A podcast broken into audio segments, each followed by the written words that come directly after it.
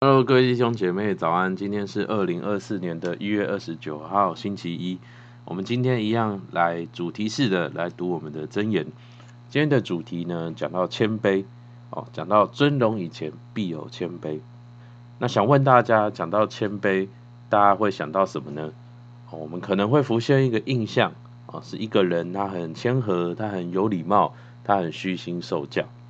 当然呢，这样的形象啊，这样的品格没有什么不好，但是呢，这跟圣经讲到的谦卑哦的定义上来讲是不太一样的。所以呢，我们今天就要一起来看什么是圣经定义的谦卑。那在了解谦卑之前呢，我们要先来从圣经来看什么是骄傲。在我们华人的文化里面呢，我们不太会有骄傲的情况。我相信我们大部分的人呢，哦，应该也。觉得自己不骄傲，甚至我们大部分应该是觉得说，诶，比起骄傲，我们比较多的是自卑。但圣经定义的骄傲，可能跟我们原本以为的骄傲不太一样。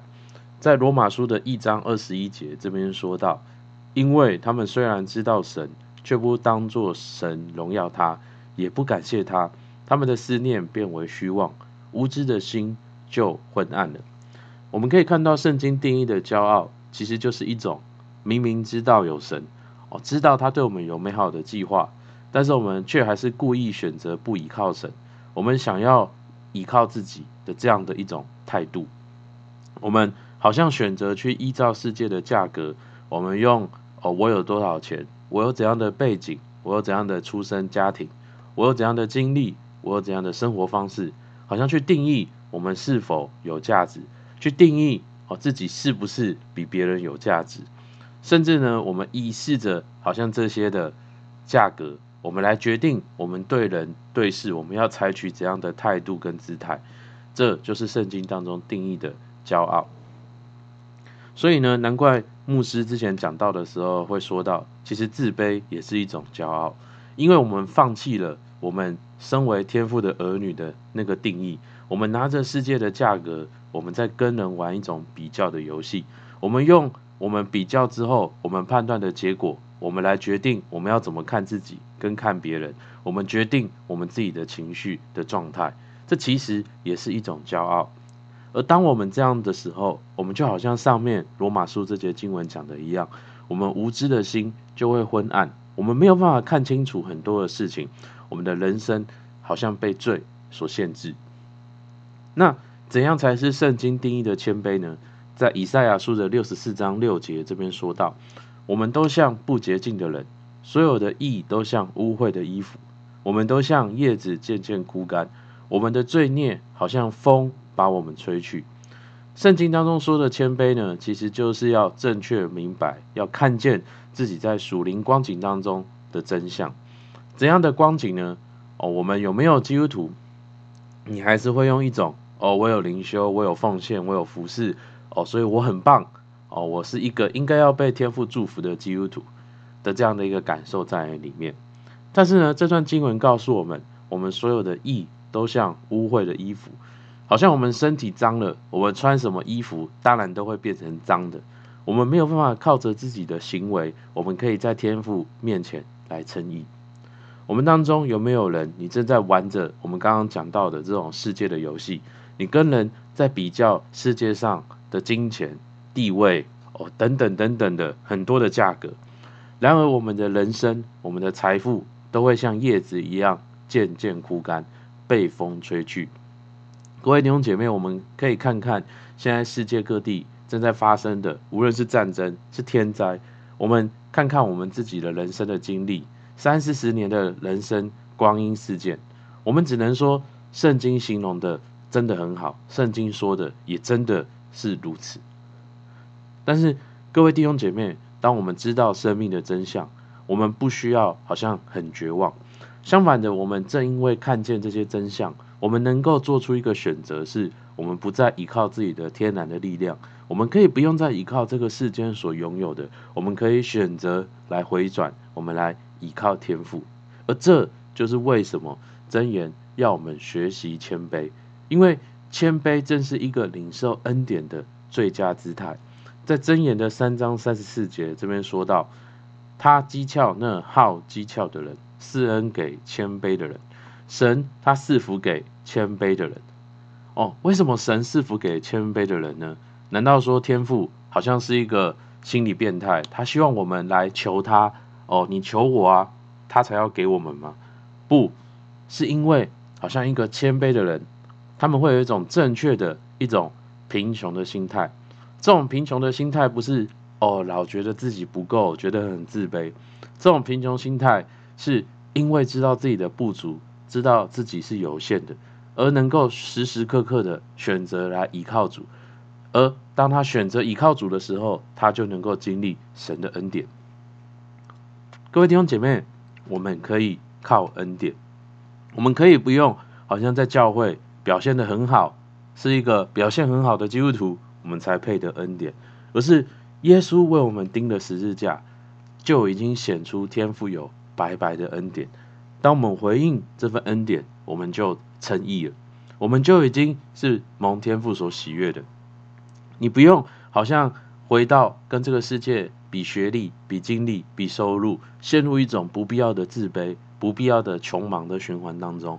你可以在天赋当中发现你的独特，在这份独特当中，你经历天赋的恩典跟带领。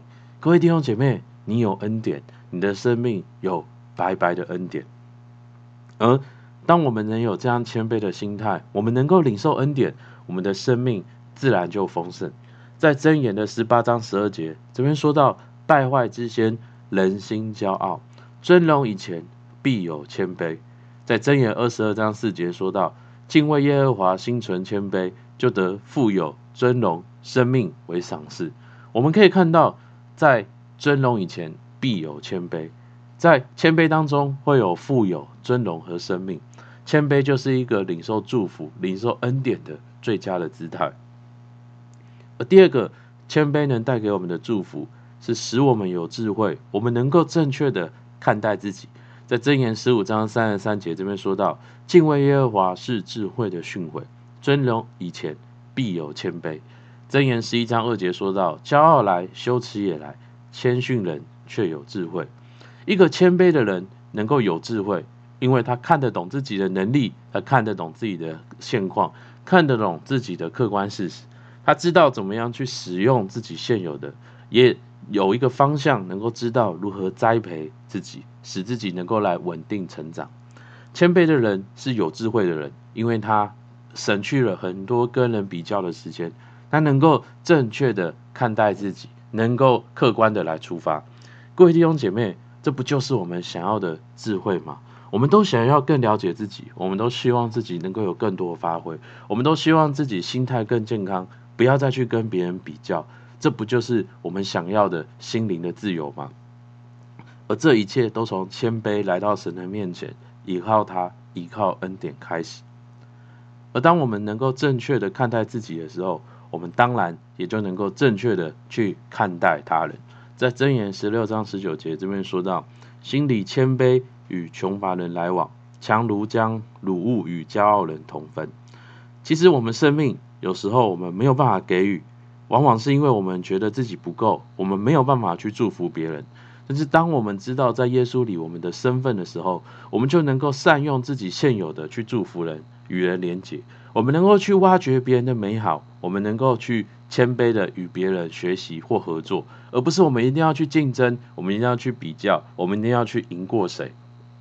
好不好，各位弟兄姐妹，让我们一起来学习谦卑的功课，让我们一起学习来靠恩典，在天赋的里面用正确的眼光来欣赏、来发挥我们自己，好不好？我们一起来默想跟祷告。我们看到默想跟应用哦，一，我还有什么是在依靠自己的骄傲？我可以怎么学习交托给神？二，我看自己、看别人是自卑、是骄傲，还是真正的谦卑？好不好？让我们一起来祷告。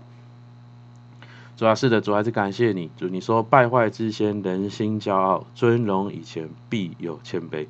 主啊，我们都在追求一种尊荣，我们都在追求一种好像人觉得是成功的生活。主啊，是的，主，但你告诉我们，主好像这世界，我们的人生，主在你的面前就好像叶子一样枯干，被风吹去。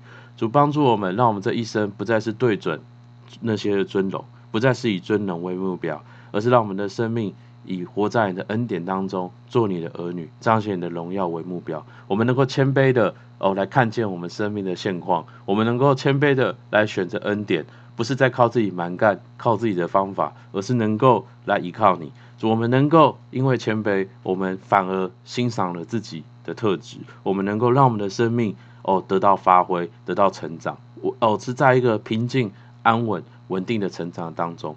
主也让我们在好像发现自己的过程当中，我们也能够发现别人的特质，我们能够与别人连接，我们能够打破这世界上那增进比较的律，我们能够去祝福别人。主还是感谢你，愿你祝福在我们当中。